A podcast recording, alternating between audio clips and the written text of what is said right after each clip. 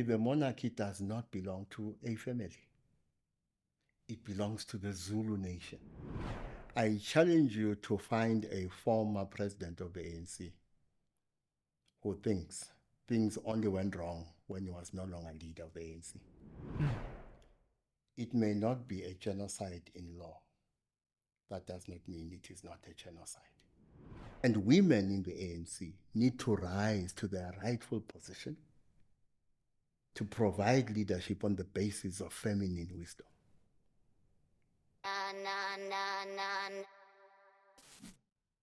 Spread the fire. Welcome back to SMWX. And today, I am very glad, excited, and proud, and indeed honored to welcome back SMWX royalty, none other than your favorite SMWX guest and analyst, Ugogo Aubrey Matshiqi. We are going to break down the Zuma MK party, all the reaction to that, statements, former presidents, left, right, and center making statements, Thabo Mbeki, Amazulu royal succession, the ICJ case, Gaza, and more. Gogo, what a what a privilege to have you, and what a time to be having another conversation. Togoza Gogo.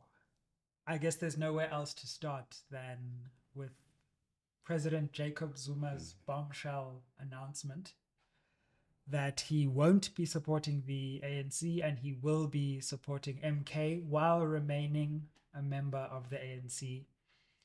Help us make sense of all that has happened around former President Jacob Zuma and the MK party. Well, to understand what's happening now and what he's likely to do and what is likely to happen to him in future, you, you have to go back to the period after June 2005. Remember that in June 2005, at the ANC's NGC, um, what happened is that the rebellion against Mbeki effectively was launched. You will also remember that uh, on June 16, um, 2005, Mbeki was giving, um, or was supposed to give, a keynote address at um, Stadium. And he was booed and heckled because he had just fired Jacob Zuma as the deputy president of uh, the country following the guilty verdict in the Schabir Shaik case, as a result of which uh, former President Mbeki decided to relieve him of his duties as deputy president of the country. Now, there are certain features of that rebellion that are not too dissimilar from what Zuma is doing today.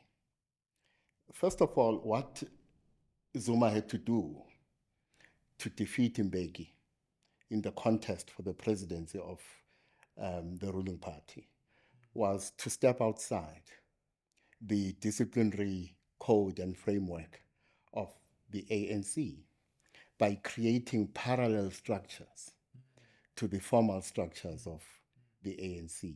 So, what we in the end referred to as the Zuma coalition was a conglomeration of political forces and entities and new structures that were created in his support that operated outside the formal processes and structures of the ANC parallel to those formal structures and processes of the ANC.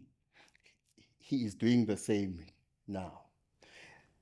And, and, and the attempt he's making here is that of neutralizing the accusation that he is acting outside the, the formal structures of the ANC, is acting outside the disciplinary code of the ANC by saying, I am going to die an ANC member.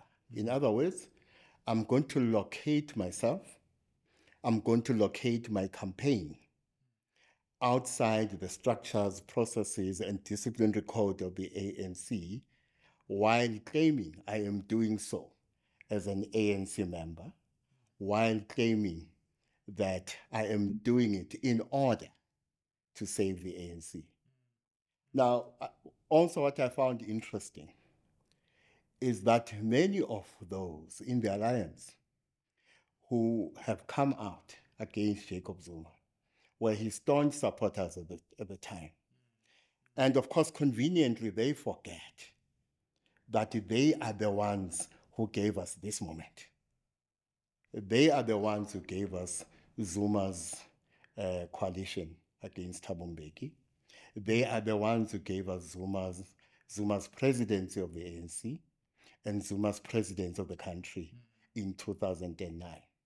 Because the SACP and COSATU in particular make a strategic error by putting all their tactical and strategic eggs in this one basket, the Zuma basket. So, what they don't do is to look at what is strategic. Uh, they decide that they are going to, first of all, erroneously declare that Zuma is a candidate of the left.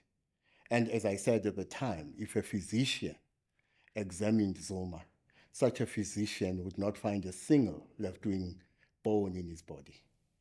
Now, we, we, we have the wrong strategic choice on the part of COSATU and, and, and the SACP at the time, born out of the expedient imperative to remove Thabo Mbeki as president of the ANC and install in his place uh, Jacob Zuma.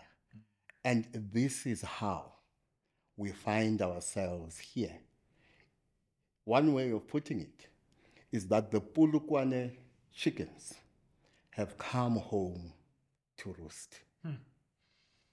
And I wonder what you make of the strategy of, of Zuma's announcement, which I think hasn't been looked at in its full depth. As you say, this this triple move of locating himself outside disciplinary processes while supporting a new party, but then wrong footing everyone because a lot of people thought, okay, he's now leaving the ANC, but then he decided no, he said he's going to die in the ANC.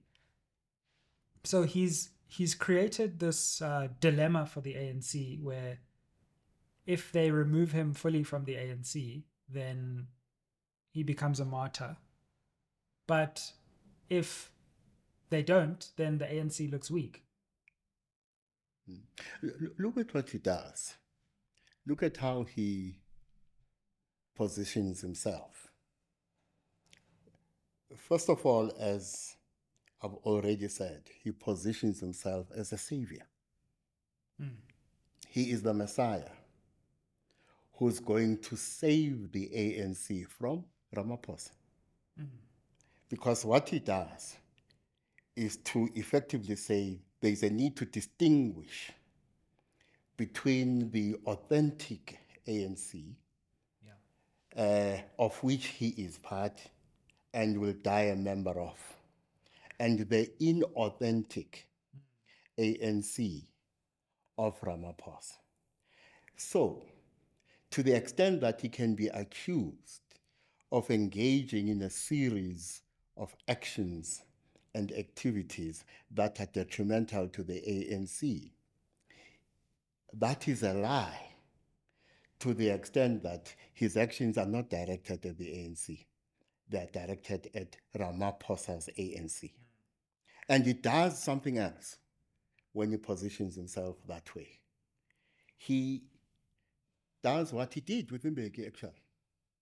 Remember, one of the reasons he becomes ANC president in 2007 is because he is not Mbeki. Hmm. Nothing more strategic or hmm. tactical. Many support him because they hate Mbeki. So he succeeds in dislodging Mbeki because he is not Mbeki. And now what he is saying is that he is not Ramaphosa. Hmm. And therefore goes further to insinuate, not very subtly, that the problem with the current president of the ANC is that he is a quisling and he is a former apartheid spy. You know. And, and, and therefore, if there is anyone who is a danger to the ANC, the authentic ANC, he says he will die a member of. Yeah. It is this Cyril Ramaphosa who is both a quisling in terms of his relationship with white capital, and but is also a former apartheid spy. So that's a, a very interesting way in which Mm. he he positions himself. So he he creates in Ramaphosa this other who, in contradistinction to him, is a quisling and a sellout. And what that means by creating this other is that he is the other who is not a quisling, who is not a sellout, who is acting in the best interests of the authentic ANC. So what he creates are two ANCs. Ramaphosa's ANC and the ANCs of whose membership, of, of- I mean, the ANC in which he will mm. die as a member. Now, the, the, the problem with this positioning is that, you know, in the ANC, no one was an apartheid spy. And everyone was an apartheid spy. Hmm. That's the problem with the ANC. So, the manner in which the accusation has been deployed in the past is not dissimilar to how he's deploying the accusation that Ramaphosa was an apartheid spy or is a quisling hmm. this time. That accusation has always or almost always been deployed to destroy political enemies. Hmm. Hmm. And what he's doing is no different. But he's going to run into the problem that no one in the ANC was a spy, apartheid spy, and no one, I mean, everyone in the ANC was an apartheid spy. In this way, you are going to hear very soon. And we heard some years ago some voices within the ANC, some veterans, hmm. asking the question who is this man? And in fact, over the past few days, some of the veterans have been asking that very same question again Who is this man? Now, what are they trying to do? In the ANC, when you ask, Who is this man? you are not asking a question. You are, you are tagging that person as someone who's problematic, counter revolutionary, a former apartheid spy, and so on. Now, some veterans themselves have in the past asked of Jacob Zuma, who is this man? In other words, they have alleged that he himself was either an apartheid spy or there was a suspicion to that effect. So, to the extent that this allegation against uh, Cyril Ramaphosa may muddy the waters, it's an allegation that may muddy his waters too. Now, the question is for whom is the allegation going to be fatal? Is it going to be fatal for Jacob Zuma? Or is it going to be fatal for uh, Cyril Ramaphosa? So, his strategy for me um, is very interesting in that it relies on elements of the ANC's heritage of struggle. And so, what he's trying to do is to place Ramaphosa and Ramaphosa's ANC outside our heritage of struggle hmm. and to locate MK and himself within that heritage of struggle. In fact, to locate himself as one with MK, who are not only acting in the interests of that heritage of struggle, but are the custodians of that heritage of struggle. And it is in that context that he positions himself as one who acts outside ANC structures to save mm. the ANC. Thanks for watching SMWX. Before we get back to the episode, I just wanted to let you know the four ways that you can help support this channel if you want to see us growing bigger and better to keep you more entertained and informed. The first way is you can invite me to speak at your company, your school, your institution. You'll see the contact details down below. The second way is that you can become a member of this channel. Become a member, or you can give us a thanks. You'll see there's like a heart with a dollar sign in the ribbon below this video buy me and the team some coffee for this episode. The third way you can get involved is you can advertise on the channel. Now, I'd much rather the community of viewers would be advertisers on this channel than me going out to people who don't really know about SMWX and trying to explain it to them. So, if you're a viewer and you have a business and you want to partner and you love this platform, let's partner on this channel. And then finally, you can buy merchandise, you can buy books. All this is in the description down below. Now let's get back to the episode.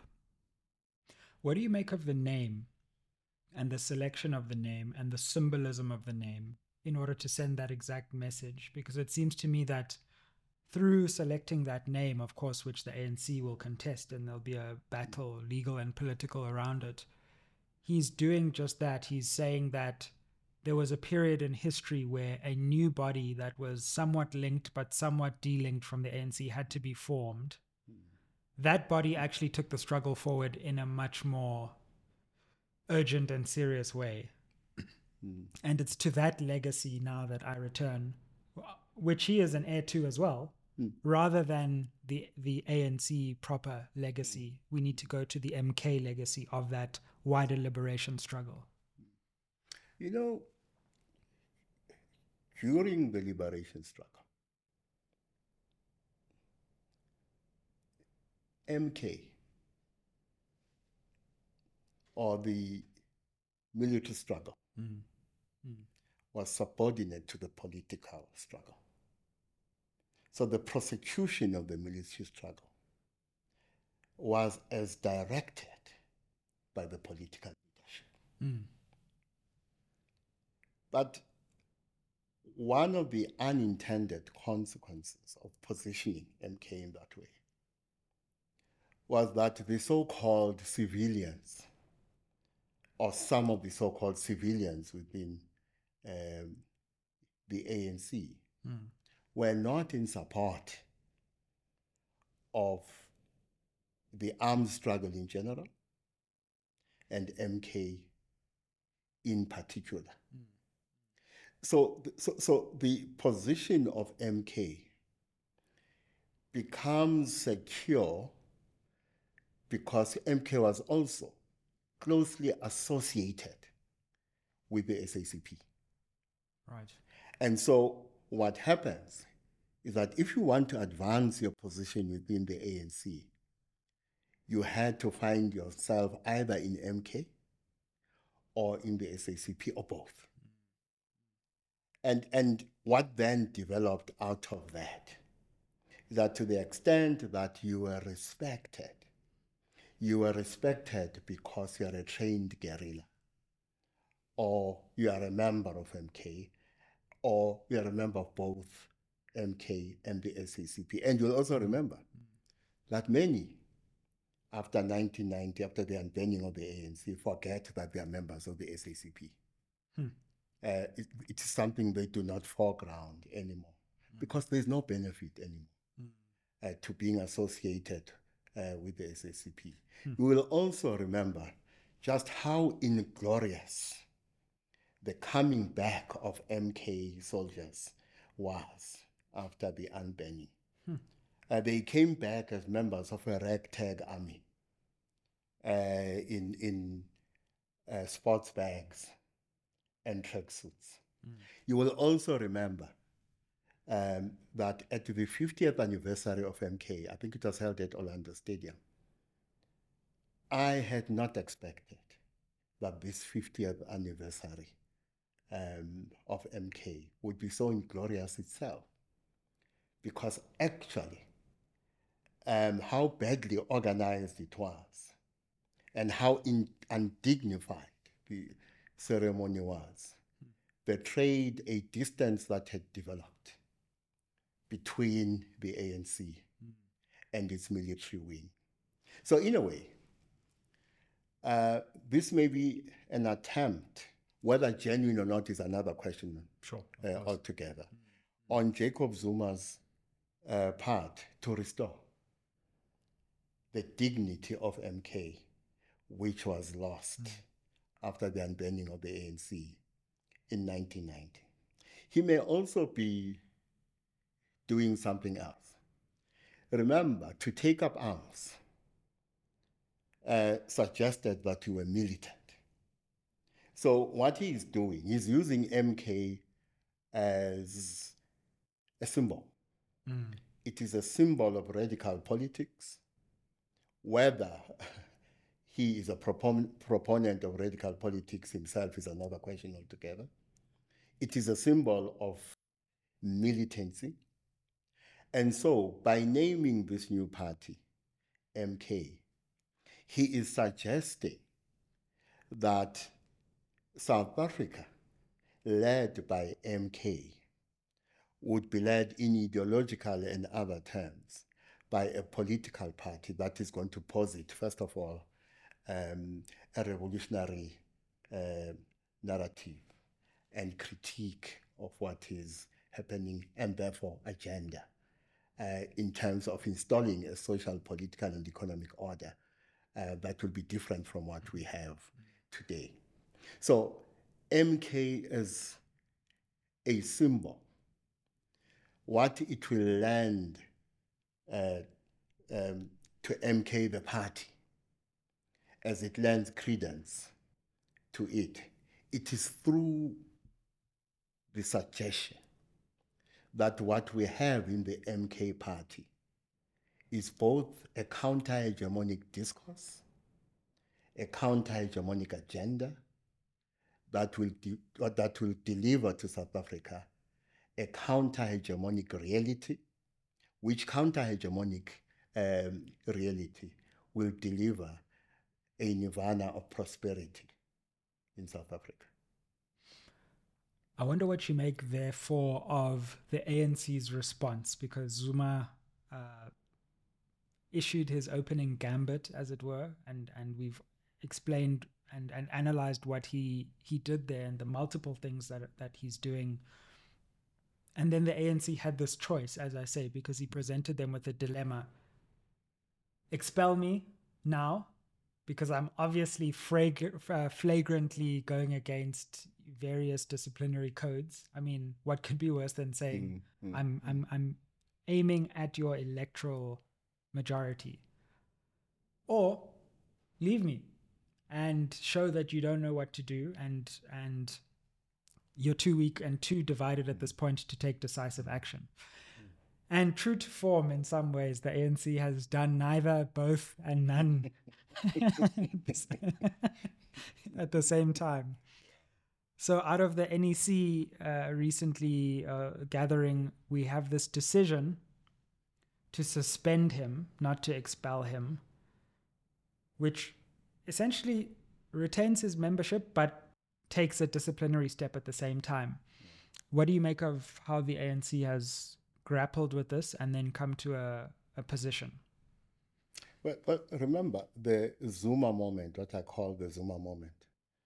And I've argued since Polokwane that the Zuma moment will be with the ANC and the country long after Zuma himself has transitioned to the next phase of his eternal life, if it is going to be an eternal life.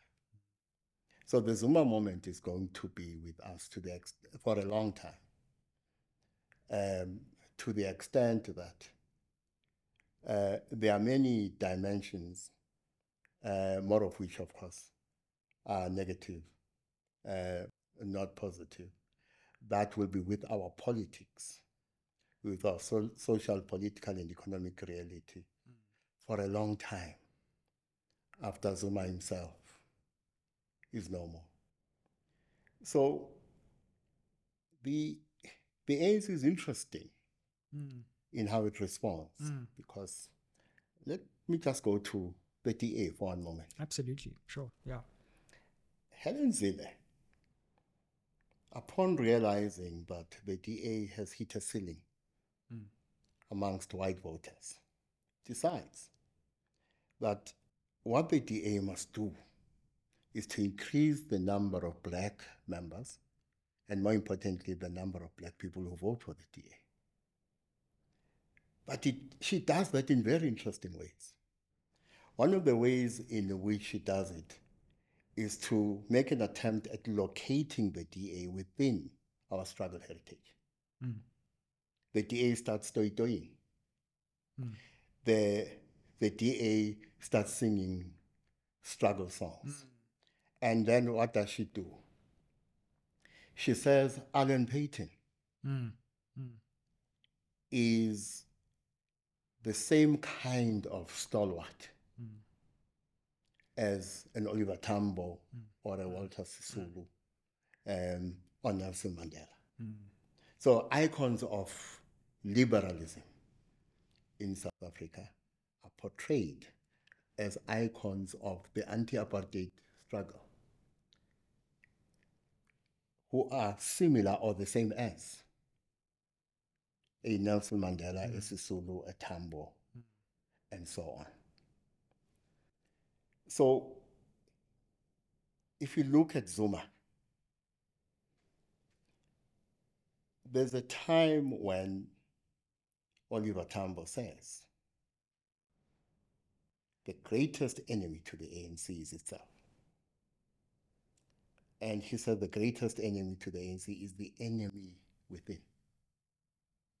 So, so, so when Zuma insinuates that Cyril Ramaphosa is a quisling, what he is saying is that Cyril Ramaphosa is the enemy within. The ANC, in its response, hmm. is telling us that actually the enemy within is Jacob Zuma. So there is a tussle hmm. Between Jacob Zuma and those who support him on the one hand, and the ANC on the other, as to who constitutes the enemy within and therefore the greatest threat to the ANC.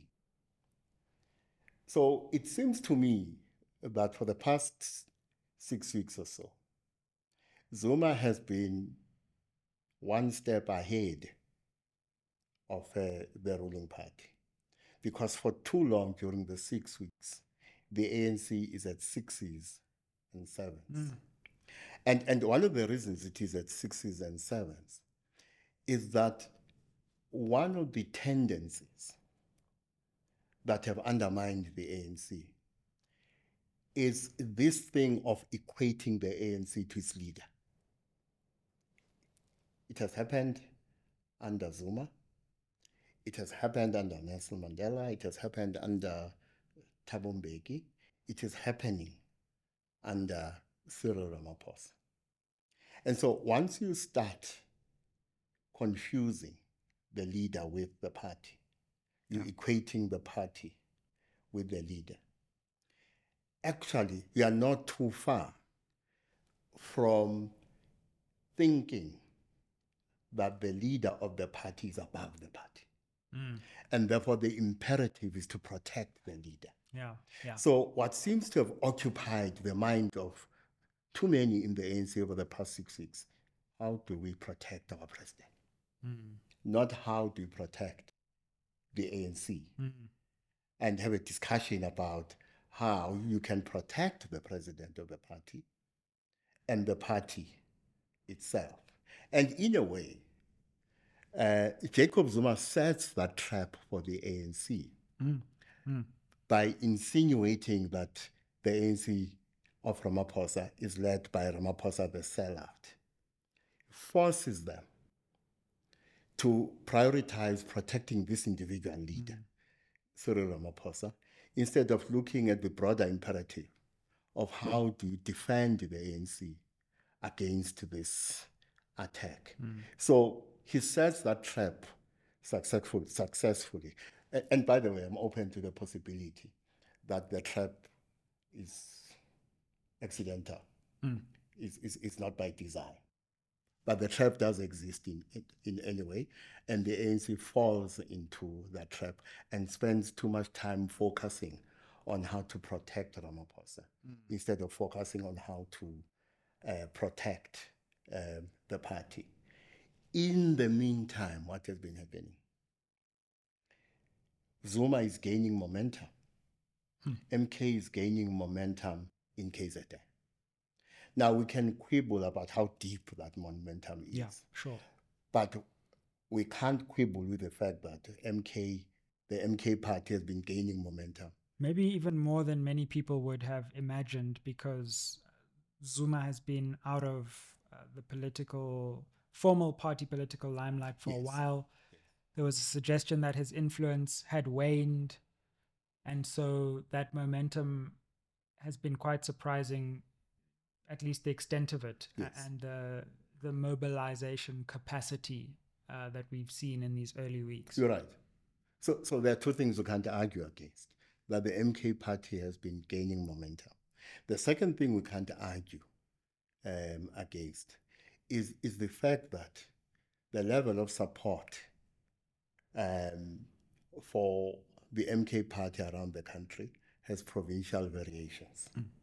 So I don't think I would quibble with anyone who suggests to me uh, that the support is concentrated largely in KZN. Yeah. Now, there's something you can do with that, which Zuma has done in the past. Now, remember that to defeat Thabo Mbeki in 2010, in, in the period leading up to uh, Yeah. Zuma does not only position himself outside the disciplinary uh, code, processes, and structures of the ANC, he also deploys a narrow Zulu, Zulu nationalist impulse. And the way he does it is very clever. He, he never himself uh, overtly positions himself as a Zulu chauvinist. What he does is not to be critical of those who, in his support, act as such. And he benefits from that narrow Zulu uh, chauvinism. Now, the same thing is likely to happen, and I think is already happening in KZN at the moment. We, we are hearing voices in KZN of people who are quite strongly invoking a very narrow Zulu nationalist hmm. impulse, hmm. who, in my view, are positioning the MK party as umkhonto wesizwe samaZulu. I've not heard Jacob hmm. Zuma speaking against this tendency. I've heard one or two uh, leaders um, of uh, the MK party uh, criticizing this tendency because they, they, they can see that the very same Zulu nationalist impulse, which was relocated from the IFP to the ANC in 2009, and this is how the ANC takes KZN from the Absolutely. IFP, Spectacularly so, by the way. may now relocate Mm. to the MK party. Mm. Some don't care, that have no qualms about mm. invoking a narrow Zulu nationalism, but others are sensitive to its implications, particularly for the kind of instability um, that may occur in KwaZulu Natal. I'm, I'm, I'm sensitive to it for, for many reasons. Starting with the fact that in, in 2006, I was invited with other uh, political analysts um, to a discussion at the National Intelligence Agency about what was going on in the ANC um, in 2006 and the extent to which it constitutes a threat to national security. And when I left um, that meeting, the, the, the, the head of the political section hmm. says to me, What do you make of KwaZulu Natal? And I say, Well, you are the intelligence officer. You should tell me. Hmm. And he says, Humor me. And I say to him, my worry about KwaZulu Natal is that we achieved peace without a disarmament process. And that gives me sleepless nights. Because the day may come when the arms hidden in different parts of the province may have to be accessed by some to achieve their political ends. So we must be sensitive to any attempt at mobilizing support for any party, in this case, the MK party, on the basis of a very narrow Zulu nationalistic um, impulse. Um, because this impulse, in the context of a political party, the MK party, may converge with impulses that have attached themselves uh, to what is happening around the Zulu Mm. um, monarchy. Mm. Now, it is not by accident that the Zulu king has appointed a member of the IFP uh, as traditional prime minister Hmm. because he understands the political uh, implications of doing that or the political implications of not doing it. Mm. Now, one of the struggles around the king Mm. has been a political struggle, a political struggle to control him. And it has been a struggle between the IFP and the ANC. Hmm. And now, of course, once you add the MK party, remember Mm. that um, Jacob Zuma is interesting today um, in another way. Prince Mangosuthu Buthelezi is no more. Mm. He has left a virtue. Right now, the most obvious successor in relation to the position in the province that Prince Mangosuthu Buthelezi occupied is Jacob Zuma. Hmm. And therefore, if we look at Jacob Zuma in that way and MK, using Jacob Zuma and, and what I've described as the position you may be able to occupy, Mm. the MK party may mobilize across the political spectrum in KZN. Members of the IFP, and um, some members of the IFP, some members of the ANC, uh, remnants of the National Freedom Party, uh, even some members of the DA may find this party um, attractive.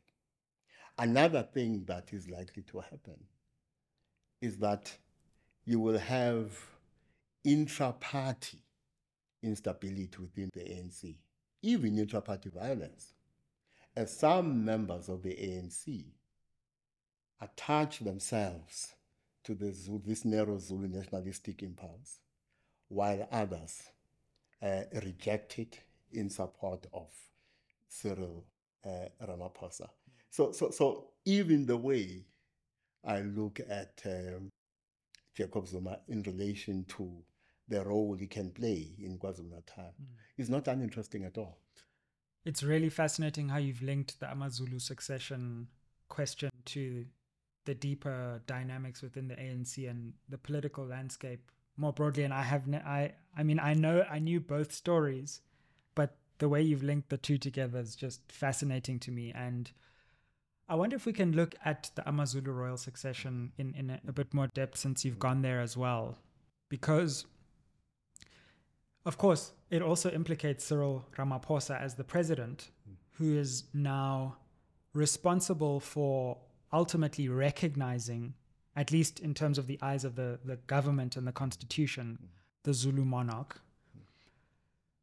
We've got Prince Simakade on one side, we've got King Misuzulu on the other side. And then we've got President Ramaphosa recognizing formally via the eyes of the state King Misuzulu. And then we've got the court saying, hold on, no, the, the, the right process wasn't followed. Hmm. I remember you spoke about various storms that could converge. Hmm. Uh, some of them were, one of them was the storm within the ANC, one of them was the storm within the Zulu royal house. Hmm. And it seems like we've reached a new intensity of both of those storms. Um, so, what do you make of the the Amazulu succession battle? These these two camps vying for each other. The courts um, showing Ramaphosa to have have been a bit hasty in his recognition, and what that means for for for the nation and the country. Let, let us go back to Prince um, Mangosuthu Buthelezi. To me, it doesn't matter whether you loved him or not. This was a very smooth political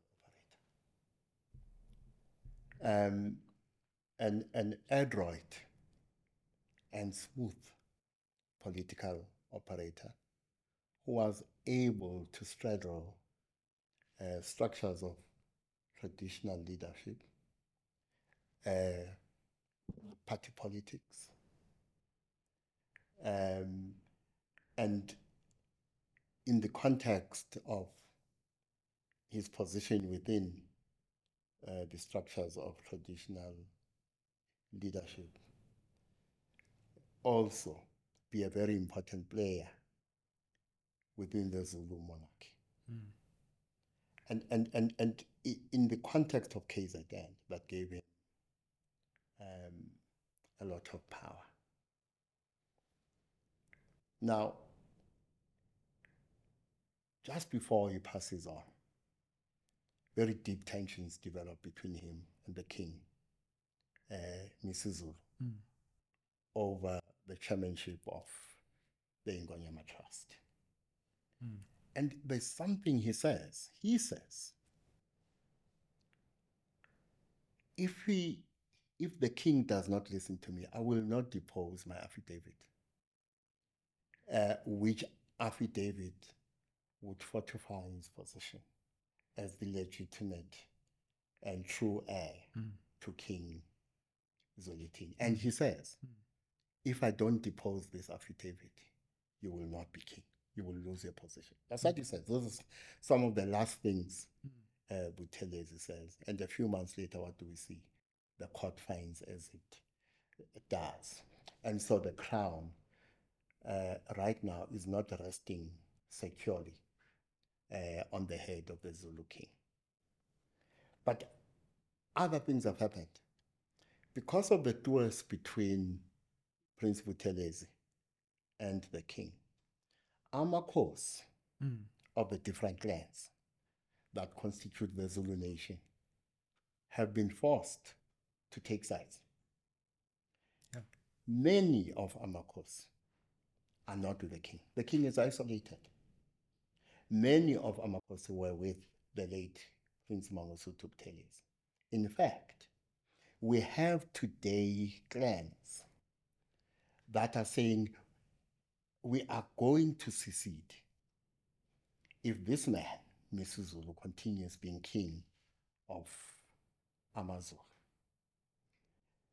So, with such noises lies the possibility I've been warning about for the past two years that the Zulu nation may break up into its into the component nations or clans that formed it.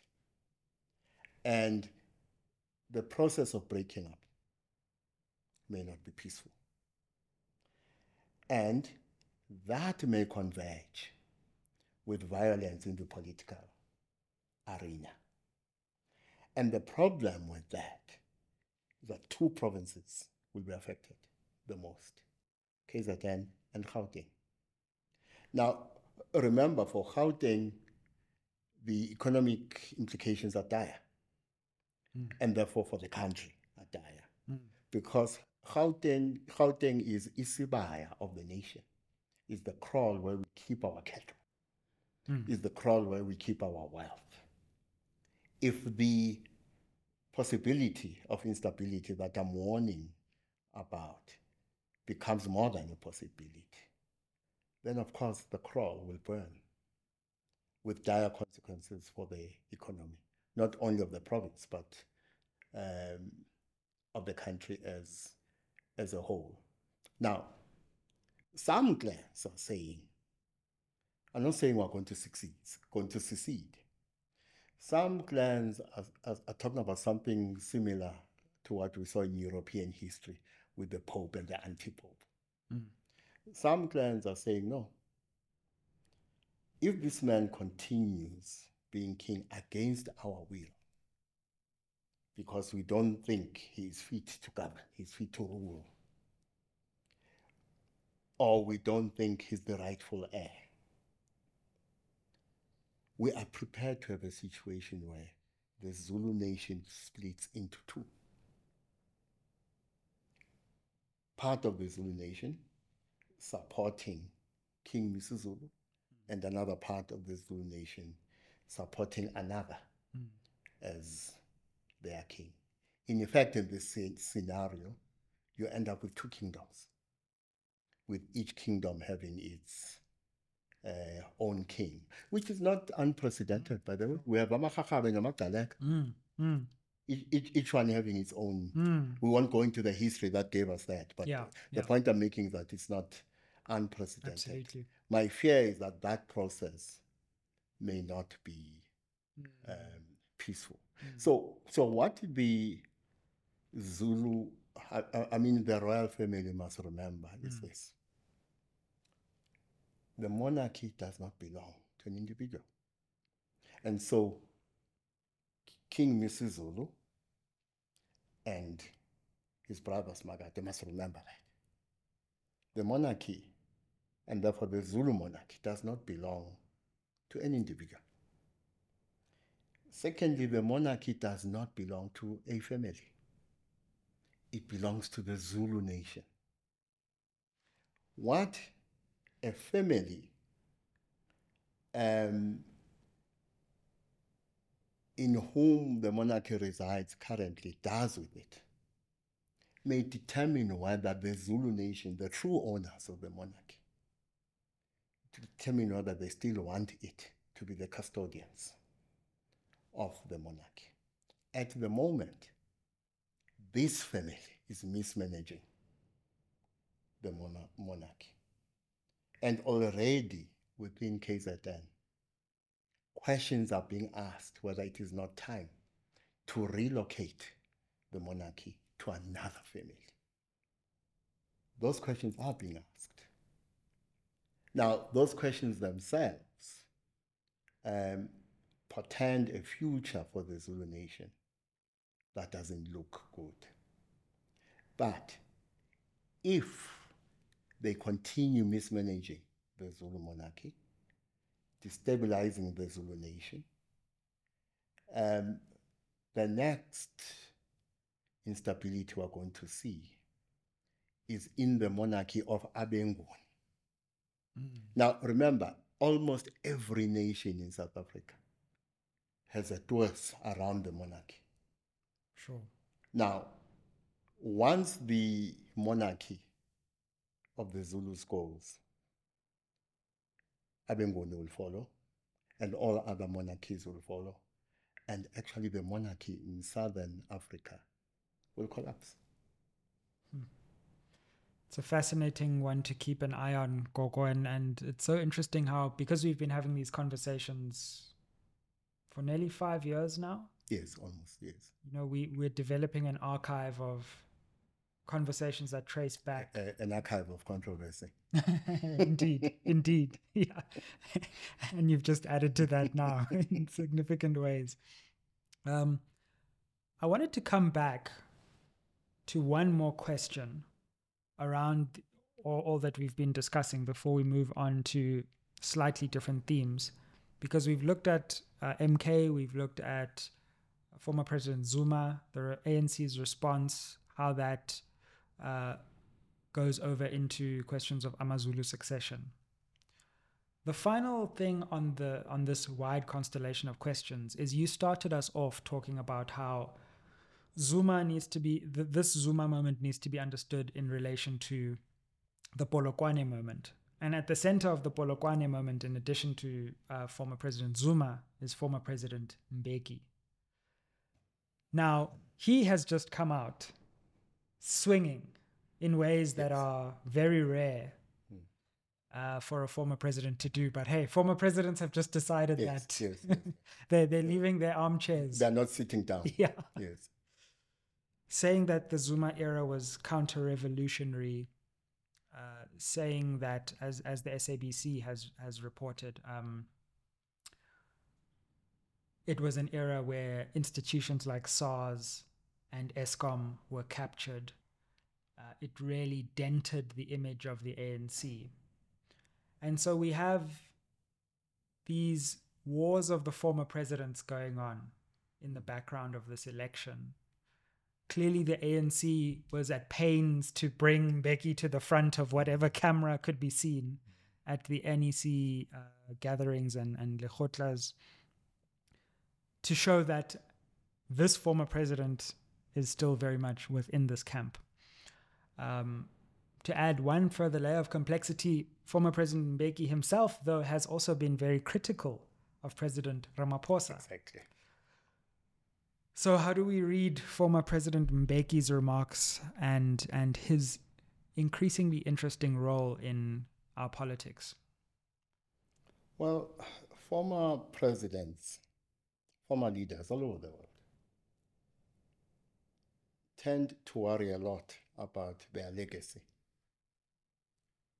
as if they're going to have control over how they are remembered. They have no control over how they will be remembered. In fact, there is a possibility they will be forgotten, forgotten, because what they achieved is forgettable. But that's not what they think. Now, former President Thabo Mbeki must own part of the problem, must own part of the fact that the Zuma moment was delivered by some of the choices he made and did not make. I remember an NEC meeting whose outcome excited me a lot. I think it was in September 2006, Hmm. When for the first time in a long time, I saw the NEC providing leadership to the leadership of the party. Hmm. When it said, you two, Jacob Zuma and Thabo Mbeki, you must, after this meeting, sit down. Hmm. Craft a solution for this factional problem we have now that is dividing the ANC. Come and jointly present to the NEC that solution. Hmm. Well, they never met. So, in that sense, there was a failure of leadership right at the top between the president and the deputy president of the ANC at the time. Thabo Mbeki and Jacob Zuma failed to show leadership to the ANC at critical moments in the evolution of the battle for Polokwane. And therefore, both must shoulder some responsibilities or some responsibility for where we are today with a continuing factional dynamic disguising itself as an agenda for renewal. Another thing for me is this I challenge you to find, and you can go to the grave too if you run out of options. I challenge you to find a former president of the ANC who thinks things only went wrong when he was no longer leader of the ANC. While he was leader of the ANC, things did not go wrong. Hmm. I challenge you to find um, a leader of the ANC who will say, well, there are things which went wrong during my time as leader of the ANC. In fact, some of them went wrong because of me. Then there's the question of what leadership means in the ANC. There are things that are not in the ANC constitution. For instance, one of the functions of the National Executive Committee of the ANC is to manage both the strengths and the weaknesses of the ANC leader. In both the case of Thabo Mbeki and Jacob Zuma, the ANC failed badly to manage the strengths and the weaknesses hmm. of the ANC leader. That is written nowhere in the ANC constitution, but that is one of the functions of the NEC of the ANC to manage the weaknesses and the strengths of the ANC leader and to transcend having succeeded in managing those weaknesses and strengths of the ANC leader to transcend the leadership weaknesses Mm. of the ANC leader. Mm. And That's one of the- strengths. That's one of the Mm. tasks of the NEC. Partly because of the quality of who is in the ANC, the NEC of the ANC has failed woefully, dismally, in performing this task. Now, there is another layer of leadership the elder. Now, unfortunately, um, the ANC talks about elders. And somehow there's no connection between age and wisdom. I, I, I have argued when I've been invited by certain structures of the Youth League Mm. that our those who came before us teach us that indlela ibuzwa kwabaphambili.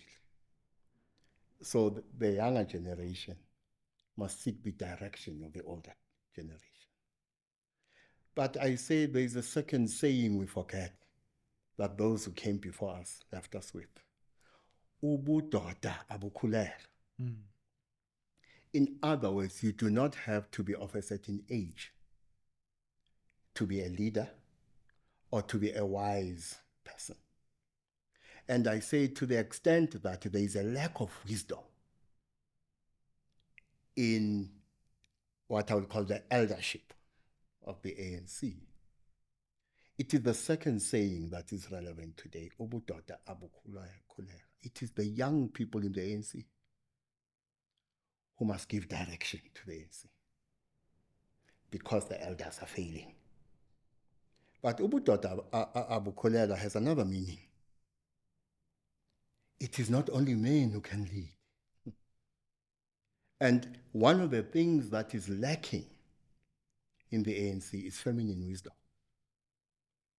And women in the ANC need to rise to their rightful position to provide leadership on the basis of feminine wisdom. The ANC lacks that. So the problem with the ANC, and in this respect, the ANC is a microcosm of the, of the world as a whole. In the world as a whole, there are many people who are old, but there are no elders. In the same way, there are many people who are old in the ANC, but there are no uh, elders. In some ways, it is reflected in what is said and done by former ANC leaders of a certain age. Gogo, one of the other strands of what we've been talking about, which connects directly to all that we've spoken about today, is, and let's look at the election now.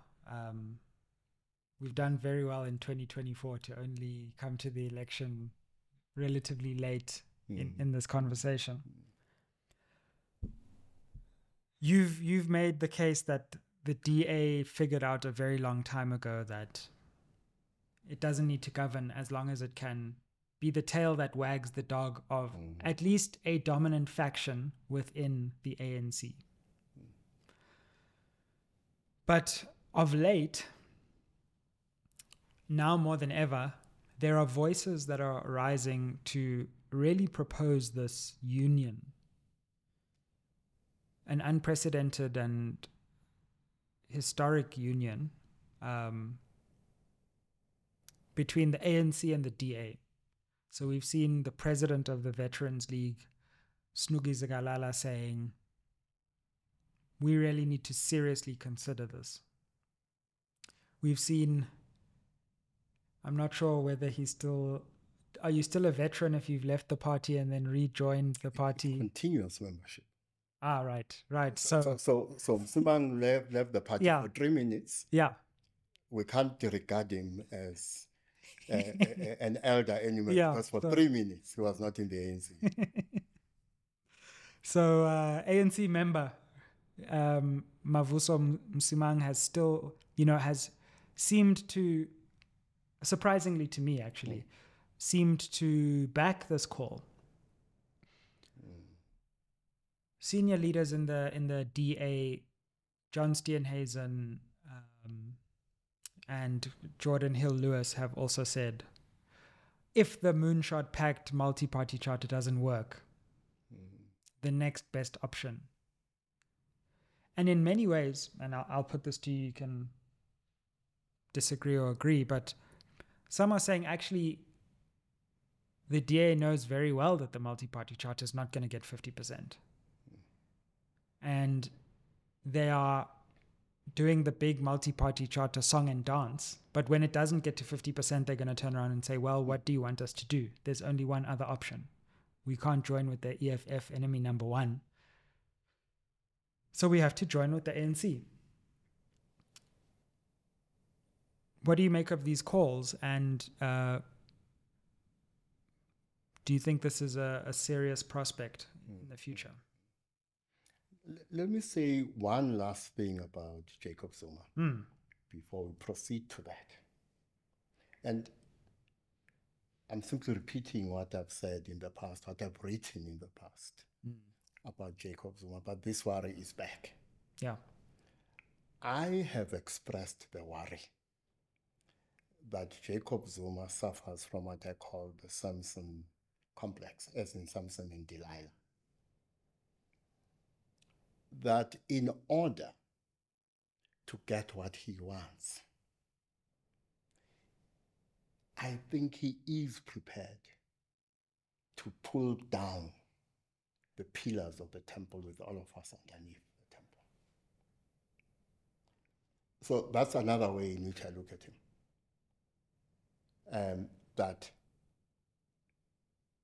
contrary to what he wants us to believe, that he's acting in the interests of the ANC, in the interests of the poor, in the interests of the working class. My own suspicion has always been and continues to be that he has always acted and is now acting to primarily advance his own interests. Now, that does not mean, because Jacob Zuma is quite strategic as, as, as someone with foresight and takes the long view. I don't think Jacob Zuma has not painted a scenario in his mind in which he loses this battle. Hmm. And that this battle ends with this political demise. I don't think he has not done that calculation as a possible scenario. But I think he will be satisfied if this political demise comes at the expense of the stability of the democratic project Hmm. or the stability of the ANC. So that's that's the last thing I wanted to Hmm. uh, to say. Hmm. Um, and I don't say this easily Hmm. because I do remember that prior to Polokwane, I was enemy number one of the Zuma coalition. Is that so? You've been enemy number one of so many. Yeah, all these factions. Yeah. I wonder if, if, if the Ramaphosa faction will re welcome you into their ranks now, Gogo. Well, they have never invited me. so, um, the DA. Hmm.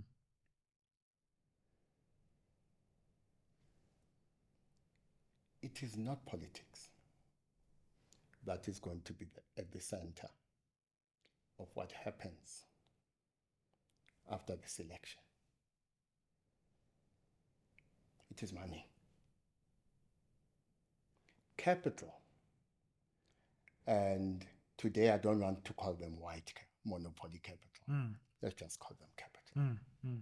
Maybe tomorrow I'll be in the mood to call them white monopoly capital. Capital is not disinterested in the outcome. Firstly, of battles within the ANC. Secondly, of battles within the DA. And in the outcome of the election itself.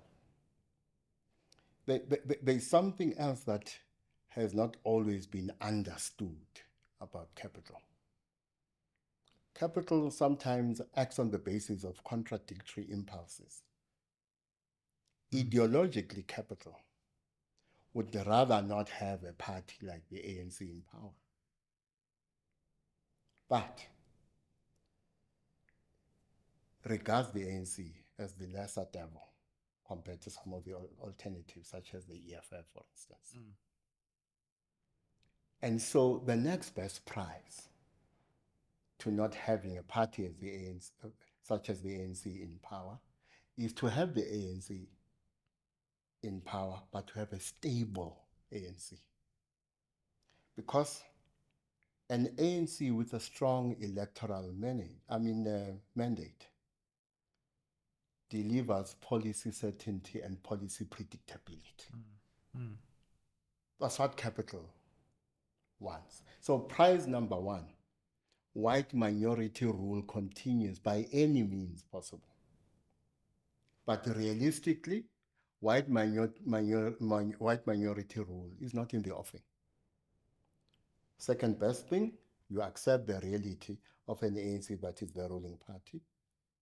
But a weak ANC is a problem to capital because it compromises political certainty Mm. and policy certainty, particularly with regard to economic policy. Sure. So, to the extent that capital continues to support the ANC, they do so because the dividend they want is policy certainty, particularly as it pertains to um, economic policy. But the ANC becomes so discredited that capital begins to realize that the ANC may lose power. But then the dilemma for capital is if the ANC loses power, is there another party through which our economic interests can be advanced in the same way they've been advanced through the ANC? And so they opt for something else. We must invest in ensuring that the ANC and no ANC does not win an outright majority, and no other party wins um, an outright majority. In other words, you invest in a plethora of opposition parties Mm. that seemingly exist in opposition to the ANC. And thereby you split the ANC vote or the black vote, to put it more crudely. You end up with a coalition arrangement at national level. And you hope or you work towards ensuring that that, co- that post-election coalition government is stable. And then the question you ask is, what will render it stable? Yeah. Firstly, it's conf- configuration. Hmm. And so, prize number one for capital is a coalition arrangement at the center of which lies the ANC and the DA. Yeah. Now, in, in that scenario, of course, the moonshot multi uh, party charter is a long shot. so the DA discards the moonshot multi party charter Mm. in favor of a coalition arrangement um, with the ANC. Mm. And of course, they can have negotiations about who becomes the president of the country, for instance. And in, in, in that case, what capital will want is a Ramaphosa. And then there will be negotiations about who becomes deputy president Yeah. um, of the country. And then the next discussion is to lock this coalition arrangement into certain policy arrangements, Mm. particularly as it pertains to the economy. Yeah. Sure. There is an understanding that in some ways the ANC and the DA are two sides of the same coin when, when it comes to um, economic policy. Capital can live with a situation where there are differences between the ANC and, let's say, the DA on foreign policy, because there will be, Mm, mm. but will tol- tolerate less differences between the DA and the ANC when it comes to economic policy. And the question then is by what means will capital ensure that the DA and the ANC act jointly Mm. in their interests? In some ways, it would be the the absolute apex of capital's control over government policy in the state because you'd put the ANC, let's say, 45 and, and the DA somewhere around 20 or, you know, or even 15. And you have a two thirds majority potentially, actually. You have a two thirds majority between the two. Um, and once those two are able to unite, probably around a, a, a- a mission driven by, let's call them economic elites, the media is sewn up, politics is sewn up, and the economy is sewn up. To your point, so today, former President Thabo Mbeki talks about counter-revolution. So, so Zuma chooses others of counter-revolution. and Mbeki does the, the same in relation to Zuma. Mm. We, we must be open to the possibility that counter-revolution will come in the form of a DA-ANC coalition. Hmm. So we must be open to that possibility. To your point Mm. about capital. My, I will say this.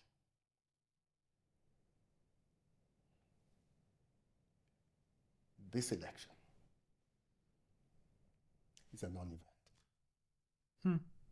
to me.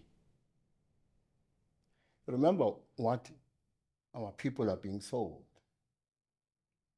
is the idea that this election is going to deliver change of a kind that will ameliorate their socio-economic conditions, Yeah. amongst other things. In relation to that desire, this election is not going to do that, Hmm. and is therefore a non-event. Hmm. In fact, what I foresee is a situation where a month, two months, six months, a year, two years after this election, the country is in the midst of deep social political instability because what the new political order, post election order, has delivered is much less than was promised before the election or by the coalition uh, government. So, what I foresee is that because the election is, is going to fail to deliver on the promise of a better life Mm. for all, for all, you can, you can uh, give it a million years to succeed, it won't Mm. because it is going to fail, citizens are going to look for alternative ways to express their aspirations. And they will be outside the former party political space or the formal realm of um, politics. And as they seek alternative forms of political expression to give effect to their aspirations, what we may see are very deep levels of socio-economic instability Hmm. in the country. That said, non event or not, I beg you to go and. And the reason why I am begging you to go and vote, notwithstanding what I've just said, hmm. is that I continue to talk about the world as it is and the world as we wish it to be. And therefore, the change we desire is not going to come through a single event, such as an election. It will be the product of a process of many struggles. Go and vote. Because by voting, even if the alternative to what exists today is poor, your vote may deliver the opening of enough space for us to work within to deliver a true alternative further down in the future. Well, Gogo, I think we may have to leave it there. Uh, we've gone for an hour and 20 minutes nearly. Um, so we might have to, as we postpone the Amazulu royal succession debate to, to today, we might have to postpone the, the Gaza, uh, Palestine, Israel question. Yes. Um, one that's central and actually maybe foreshadows some of what you say about if an ANC DA pact is going to come together, how are they going to smooth over their obvious foreign policy um, divides? I, I agree we must postpone the discussion on Gaza because the genocide is not going to end soon. All I will say is this Mm. it may not be a genocide in law. That does not mean it is not a genocide. Well, Gogo, we thank you again for your insights. Uh, we look forward to our next conversation. We hope we can have you a number of times this year because I think the nation needs the kind of sober, far sighted analysis that you can provide. Togoza Gogo, thank you very much. Aye, yeah.